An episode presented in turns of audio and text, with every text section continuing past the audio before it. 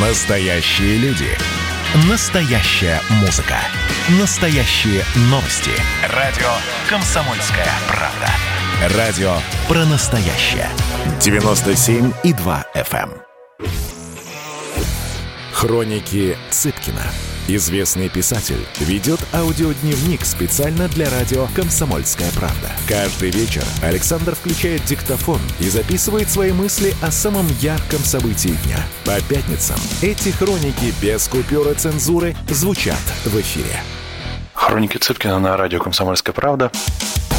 Понедельник. 1 марта. Ну, так сказать, дожили до весны. Уже немало. Я бы даже сказал, по нынешним временам много.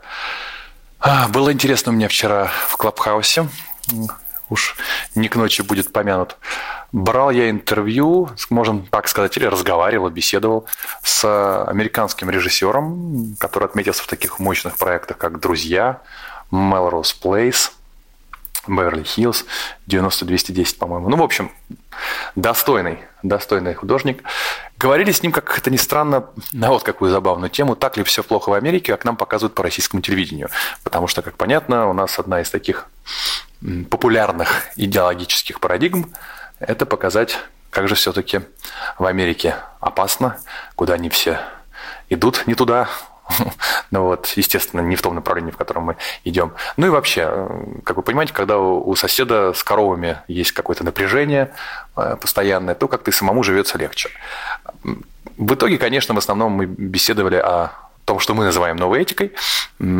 Оказывается, в Америке не так много людей оперируют именно этим термином. А если говорить там о обще, в общепонятных каких-то фразах, то, конечно, вот, Э, тренд на толерантность, на права меньшинств различных, да, на восстановление исторической справедливости и так далее. Э, наверное, я потом сделаю большой на эту тему материал, может быть, его на комсомолке на сайте повесят, если так в э, набросках. Ну, в целом, перегибы есть, безусловно. Они вызваны стремлением к благородным целям. То есть, скажем так, э, не раз звучало сравнение даже с может быть, не прямая параллель, но в этом разговоре с той же самой французской революцией, что, мол, не случайно она произошла, двинула на общество к лучшему, пострадали ли при этом люди? Да, безусловно. А, повторюсь, не было прямой параллели, скорее концепция, может быть, вот отношение к событию, она была вот э, взята оттуда, потому что, да, происходят события, которые общество развивает, развивает к лучшему. Безусловно, расизм – это плохо. Безусловно, восстановление прав женщин – это хорошо. Безусловно, защита прав меньшинств, любых, от сексуальных до национальных, это тоже хорошо. И, э, безусловно, защита женщин от э, насилия, харасмента и все, что попадает в категорию МИТУ, это правильно. Но если на этом пути проблемы, есть ли перегибы, есть ли те, кто использует это в злонамеренных целях, да, есть.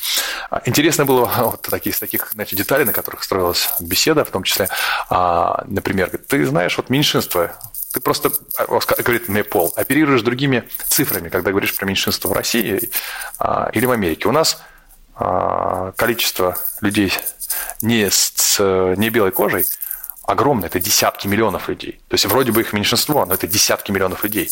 Мы не можем не учитывать а, те проблемы, которые есть в этих сообществах, стремление их к счастью. Это нельзя не учитывать. Мы сошли с ним на том, что, наверное, ключевые проблемы вот в новой а, этике, или я это назвал, взяв термин у Андрея Кончаловского, диктатуре политкорректности, и Пол поддержал, говорит, только ты диктатуру используешь в негативном контексте, а я скорее диктатура, безусловное следование правилам толерантности – в том, что действительно есть риск исчезновения двух таких очень важных базовых правил, которые существуют в юриспруденции. Но когда речь идет об общественном порицании, а проблема-то в целом в общественном порицании, то они как-то исчезают. Это презумпция невиновности. То есть, условно говоря, в суде нужно доказать, что человек виновен, а потом он становится виновным. А в, вот, в общественном порицании Иногда хватает просто статьи в социальных сетях, которая разлетается, и человек становится виновным без какого-либо доказывания со стороны обвиняемого, а, обвиняющего. И это плохо. Рушатся карьеры, иногда рушатся жизни просто по голословному обвинению, у которого нет никаких доказательств. Я спросил Пола, вот, например, если я сегодня напишу, что когда Пол ко мне приезжал, в, не ко мне, когда приезжал в Россию, мы с ним вели переговоры о, пере, о переводе моих рассказов, Он положил мне руку на коленку и совершил акт харасмента по отношению ко мне, взамен предложив продвижение в Америке. Я напишу себя в Фейсбуке. Наступят ли для Пола какие-либо последствия социальные? Он сказал, что очень возможно, что наступит. Более того, могут даже уволить. Он будет а, протестовывать это увольнение, подаст в суд. Но последствия из социальных сетей наступят, потому что все это разнесут моментально. И мне за это ничего не будет. Вот это, конечно, честно говоря, страшно. Вот. Э, и второй момент – это то, что закон а, обратной силы не имеет в рамках обычного права. Сегодня многие в Америке, а, скажем так, получают, ну, подвергаются преследованию за нарушение правил сегодняшней этики, которые были сделаны 20 лет назад. То есть то, что 20 лет назад считалось, ну, вроде бы нормально, вот такой акт легкого харасмента, условно говоря, проявление внимания, то уже сегодня является нарушением этих норм.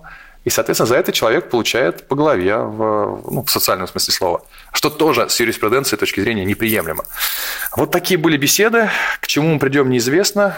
Но очень часто, как говорится, благими намерениями дорога-то а, сами знаете куда. Как нам? Вымощена. Ну вот. Интересная была беседа, надеюсь на продолжение.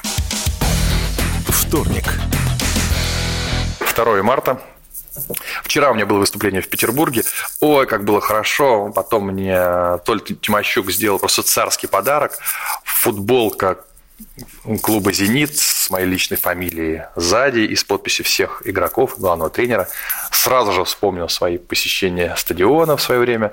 Первый раз был на «Зените» в 1984 году, когда он стал чемпионом. Но я не об этом.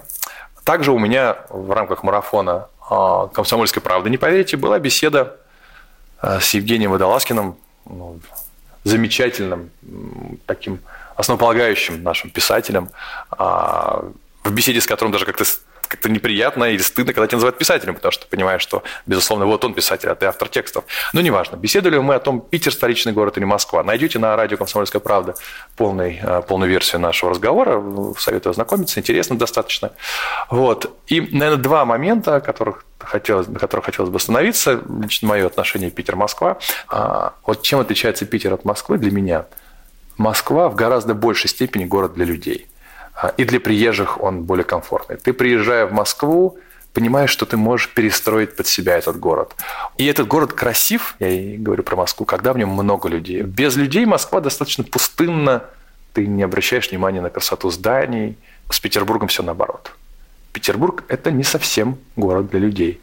Ты можешь туда приехать, он заставит тебя полностью поменяться под него. И самый красивый наш город – наш, потому что я все-таки считаю себя, конечно же, петербуржцем, ленинградцем. В районе 4-5 утра в белую ночь, когда нет никого на улицах. Приезжайте в Питер этими белыми ночами. Среда. 3 марта. На днях принимал участие в конференции, посвященной благотворительности, дел Forbes. Я активно вовлечен в благотворительность. И вот с чем я сталкиваюсь иногда, ну, скажем так, демотивирующим меня, расстраивающим в, в человеческом отношении к благотворителям и к благотворительности. Когда ты ощущаешь некое удивление на грани возмущения от тех, кто узнает, что в фондах люди работают за зарплату. Как-то так. Бухгалтер в фонде получает зарплату, то есть деньги, которые я потратил на фонд, идут в том числе ему на зарплату. Или там маркетолог, или человек, занимающийся логистикой, или те, кто занимается фандрайзингом, неважно. Они же все за святую идею. Они же подвижники – они должны с утра до вечера там работать без зарплаты. Ты спрашиваешь, минуточку, как так? Это же несправедливо. Эти люди тоже, у них есть семьи, они хотят э, обеспечивать им нормальный уровень жизни. Они выполняют большой объем работы. Более того, эти люди берут на себя ту работу, которую нам не хочется брать. Уверяю вас, даже бухгалтерам в благотворительном фонде быть сложнее, чем бухгалтерам, ну, не знаю, в компании, которая занимается торговлей, там, йогуртами или, не знаю, батареями, э, стульями. Потому что ты сталкиваешься все равно ежедневно с болью. Потому что ты приходишь на работу и узнаешь, что девочку, которую тащили, тащили, ее не вытащили, она умерла. И так каждый день. И, соответственно, ты видишь, что этих денег не достает для какого-то очень важного проекта, который мог бы состояться, не, не то что проекта, а, что, а, а как, ну да, благотворительного проекта, допустим, который мог бы состояться, и тем самым это вытащило бы а, ситуацию с, то, с тем или иным заболеванием на другой уровень. А он не получился. И теперь врачи не узнают о том, как лечить то или иное заболевание. И таких э, разочарований у каждого фонда очень много, потому что денег, разумеется, не хватает. И вот выясняется, что человек там за зарплату. И многие возмущаются, как так? Это очень несправедливо. Более того, я могу сказать, в благотворительных фондах должны работать люди за хорошие деньги, чтобы туда приходили лучшие специалисты. Тогда фонд больше соберет денег, тогда фонд более эффективно их потратит. Тогда фонд лучше разберется с помощью, какую нужно оказать. И, так, и таких примеров очень много. Пожалуйста, поймите, это нормально, когда в фонде получают люди зарплату. Так и должно быть. Эти люди выполняют нашу работу или работу государства, которое почему-то не справляется, как во всем мире это бывает, кстати, тем не менее. Поэтому никогда на это не реагируйте с какой-то раздражением или агрессией. Лучше, если у вас есть возможность, и вы не хотите, допустим, жертвовать деньги, поработайте волонтером на каком-то разовом проекте, вы поймете, что это такое, и что заниматься каждый день этим невозможно без а, того, чтобы не отдавать э, как всю свою энергию. Соответственно, да, ты должен за это получать какие-то деньги, чтобы содержать свою семью. Вот, вот об этом хотелось поговорить и обратить на это внимание. Это важно, и этот тренд в России нужно каким-то образом перевернуть, потому что иначе у нас э, отрасль не будет развиваться, а, а именно благотворительность сегодня э, спасает жизни и судьбы огромного количества людей. Огромного. Хроники Цыпкина. Известный писатель ведет аудиодневник специально для радио «Комсомольская правда». Каждый вечер Александр включает диктофон и записывает свои мысли о самом ярком событии дня. По пятницам эти хроники без купюра цензуры звучат в эфире. Было начало. Это действительно история, которая будоражит. Так вся страна обалдела. И Россия родина слонов, она от океана до океана, да. И мы, мы всегда правы, мы никогда не сдаемся. И самое главное, что же будет дальше? Комсомольская правда. Это радио.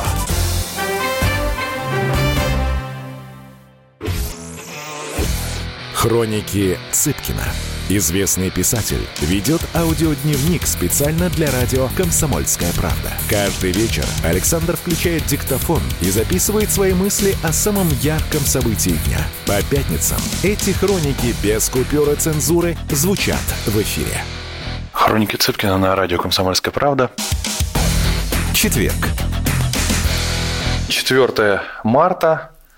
2 и 3 у нас с Константином Юрьевичем Хабенским – были спектакли «Интуиция».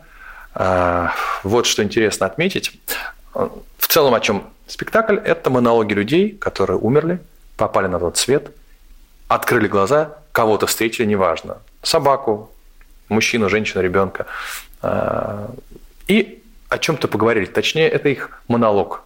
Конечно, монолог еще о прожитой жизни. Чаще всего о последнем дне – что там получилось, что не получилось, да просто какое-то воспоминание. 10 а, историй, ну в книжке больше, а в спектакле 10.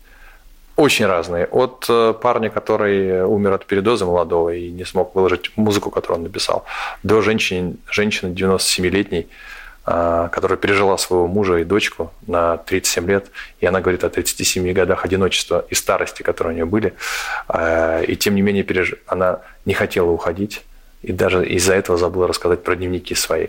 Вот до человека, который украл диссертацию своего друга а, и переживает, что не сознался в этом, стал великим известным ученым из-за этого, а, диссертацию и э, изобретение.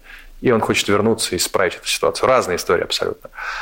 Зрители могут голосовать, кого бы одного они отправили на один день назад. Человек не будет знать, что он в этот день умрет, он просто еще раз проснется в, этот свой последний день, но интуиция через сон ему скажет, слушай, там, не знаю, верни деньги, попробуй мороженое из морожки, э, сними носки во время секса. Не знаю, что-то ему как-то это будет намек.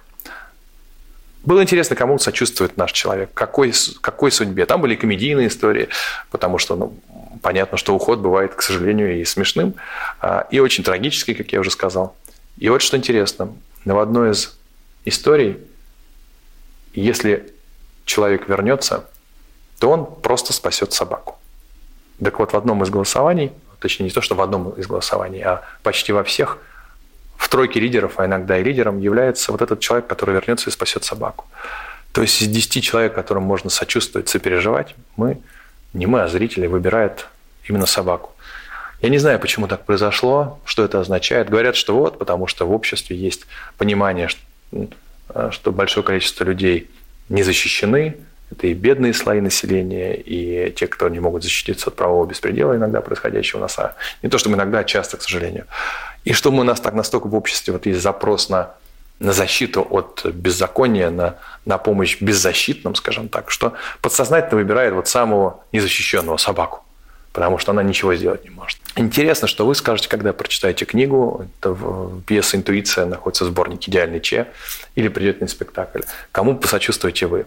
И мне действительно интересно, почему вдруг мы из сочувствия человеку начали выбирать сочувствие собаки. При всей моей любви к животным, как вы понимаете, но тем не менее, все-таки, наверное, пока еще разные должны вызывать уровень сопереживания, а, драма домашнего животного или драма человека. Возможно, я ошибаюсь. Тем не менее, вот такой неожиданный был результат этого спектакля. Пятница. 5 марта – непростой 5 марта для всех мужчин – до 8 марта осталось совсем немного времени, надо что-то делать, как понятно, приличный, достойный мужчина а, заботится о подарке 8 марта с утра, потому что зачем делать это раньше? Мало ли, знаете ли. Помню, как я сидел в Москва-Сити и э, за столом соседями два парня, которые обсуждали, что правильно с девушками ругаться где-то 10 февраля, а восстанавливать отношения 10 марта. Потому что таким образом ты не попадаешь на подарки, которые нужно сделать э, на 14 февраля и на 8 марта. Это такой замечательный лайфхак. Московской молодежи э, не рекомендую этого делать, потому что два раза такой не прокатит, и на следующий день, на следующий 8 марта правильная девушка вам скажет, ну, ты в прошлый раз ты как-то так пролетел э, мимо подарков, давай-ка сейчас туда в два раза увеличим, так сказать, оброк. А, у меня была замечательная история, она есть в книжках про ну, на, на 80% реальная, про чувака, который забежал 8 марта в публичный дом, чтобы поздравить свою, кто она для него, услада редких дней. Ну, короче, есть люди, которые относятся к девушкам в борделях уважительно, по-человечески тоже их поздравляют с праздниками. Вот он заехал поздравить свою там постоянную, так сказать, зазнобу, и увидел у нее кучу букетов. Она сказала, слушай, нахрена мне все цветы дарить? Я что с ними должна делать? Лучше бы деньгами. Ну и он предлагает у нее купить эти букеты, потому что ему нужно потом подарить многим цветы, а точно огромные очереди. Ну, соответственно, он с этим предложением выходит, она соглашается, он всем дарит эти букеты, и остается последний для жены. И ему где-то внутри там стучит, что делать этого не нужно. Но, тем не менее, лень, он приходит, дарит жене букет, она забирает его и потом к нему подходит с запиской которая была в букете, и со слезящимися глазами он в панике, она говорит ему, слушай, он понимает, что какая-то дикая вообще ситуация. Говорит, ну, вообще, ты такой написал, так трогательно, а он не понимает, что там. Спасибо тебе большое. Любая э, женщина скажет, что лучше, лучше, чем наоборот. И вообще такие слова чудесные, что правда ты так думаешь. И он там начинает что-то вилять, да, правда, а сам не понимает, что же в записке, пытается выстроить какую-то систему защиты. Э, потом она говорит, слушай, а давай ты эту записку детям подпишешь, потому что ты же на компьютере, на, на, на принтере напечатал. Они же не поймут, что это ты. Давай ты ее подпишешь, потому что это рекомендация в будущем, как, что должен мужчина вообще дарить на 8 марта. Ну, он там в панике берет уже дрожащими руками эту записку и читает. Ты мой лучший секс, я твой худший кошелек. С 8 марта я этот рассказ регулярно читаю в театре, он популярный. И мне, я помню, на прошлое 8 марта звонит товарищ и говорит, да, оказалось, твои рассказы моя жена активно читает. Я говорю, что случилось? Ну, ты понимаешь, я ей дарю букет и записку. Ты мой лучший секс. Ну, без продолжения, естественно. Вручаю букет. Ага. А ты мой худший кошелек, да? Ты где букет взял? А мужчина, который попадает под вот это подозрение, он начинает вести себя как последний идиот. Всегда. То есть даже если он прав, даже если ему не, не в чем себя обвинить, все равно начинает нервничать. И чем больше нервничает, тем больше жена думает, что, или женщина думает, что ты врешь. Говорит, ну ты что, ты что думаешь, я реально что ли? Да я не хожу. А он реально не ходит ни в какие публичные дома. И он, оправдываясь, запутался еще больше. А, соответственно, она еще меньше ему начала верить. Все закончилось диким скандалом. Он чуть ли не звонил в цветочный магазин, чтобы по камерам подняли, как он там букет поднимал. В общем, для него все превратилось в ад. Друзья мои, во-первых, а, знаете, женщины меня читают. Да, если вы берете идеи оттуда, можно нарваться. Во-вторых, если правда за вами, не нервничайте, не переживайте. Вы сделаете только все гораздо хуже. И, наконец, женщинам. Женщинам, ну, верьте вы мужчинам, наконец. Но нельзя постоянно их подозревать. Подозрение не оставляет нам выбора. Нам приходится идти на, на поводу ваших подозрений. А этого делать не нужно. Саундтрек недели. Я думаю, что про альбом Земфира я поговорю на следующей неделе, а треком этой недели пусть будет Земфира «Жди меня». Я напишу тебе письмо В нем будет ровно двадцать слов О том, что я пишу на зло О том, как нам не повезло. Но повезло. Жди меня. Мы когда-нибудь встретимся заново. Жди меня. Обреченная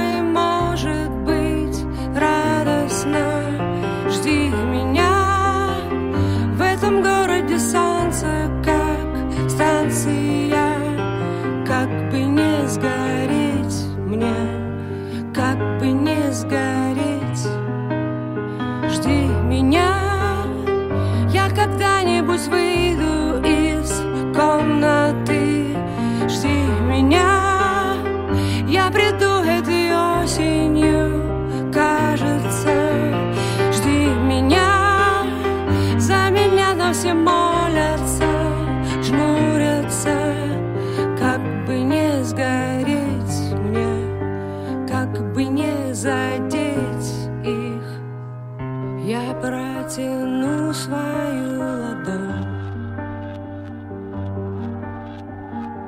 Мы оба будем без